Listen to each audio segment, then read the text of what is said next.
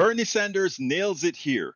You know, uh, Chris Hayes implied that the reason why we have all these strikes and the reason why we are able to have all these strikes is because there is we have a tight labor market. Granted, that is a part of the reasons why we can do that, right? But Bernie Sanders went one step further.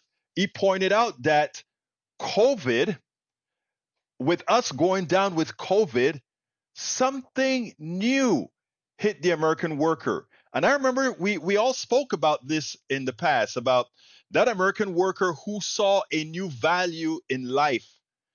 Check this out, then we'll take it on the other side.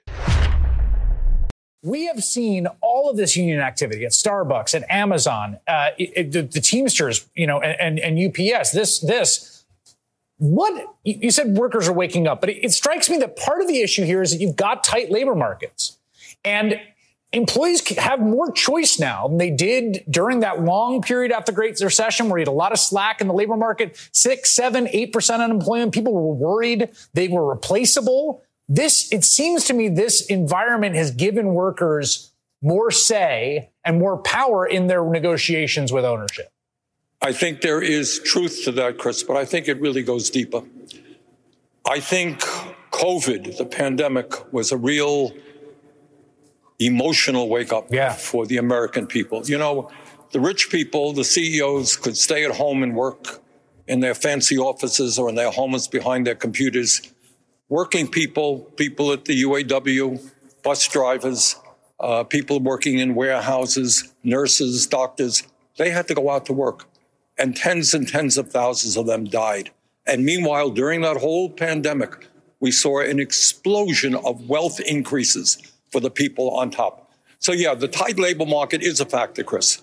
But I really think that people are becoming sick and tired of the massive levels of income and wealth inequality that they're seeing today. No one thinks that three people on top should own more wealth than the bottom half of American society, that CEOs are making 400 times more than their workers. That's not what this country is supposed to be about. That's what the UAW is telling the American people, and I think there's massive support for what they're trying to do.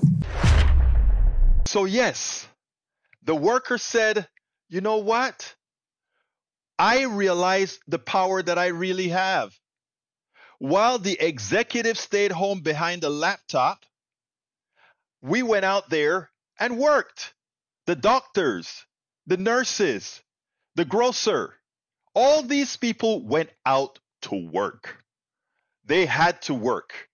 While the people who got the spoils, the people who profited the most from the COVID vaccines, the people who profited the most from all of those people who labored, the people who profited the most from getting the stimul the stimuli and and and profiting from it wasn't the average American worker. Yeah, they got the pittance, but I, I you know I, I recall something that my good friend, my fellow uh, Berniak uh, of the, uh, the fellow Berniak that we just spoke to a few days ago. What did he say?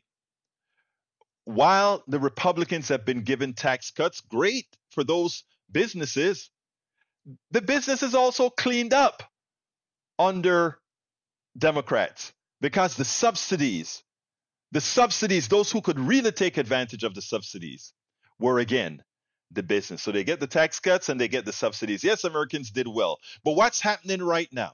The subsidies are, are, are frailing. And now people are getting kicked off of Medicaid. People are now losing their support for children, uh, children support for their children to, to get better food, get, I, I mean, it's gone haywire.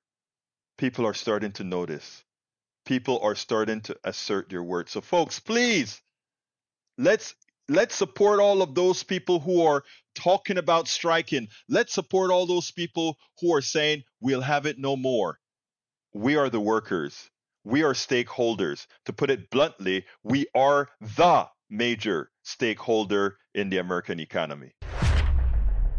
We spend a lot of time deconstructing the news trying to trying to parse it into a form that everybody can understand. We try to find those little nitpicks where uh, it goes it flies above the fray etc if you really like these videos that we do i want to ask a big favor. Please go ahead number one subscribe to our channel and number two please join if you can thank you so kindly for watching keep watching please remember to share we must populate the entire internet with our progressive message, a message that we know is what most Americans say that they want. So help us, please join.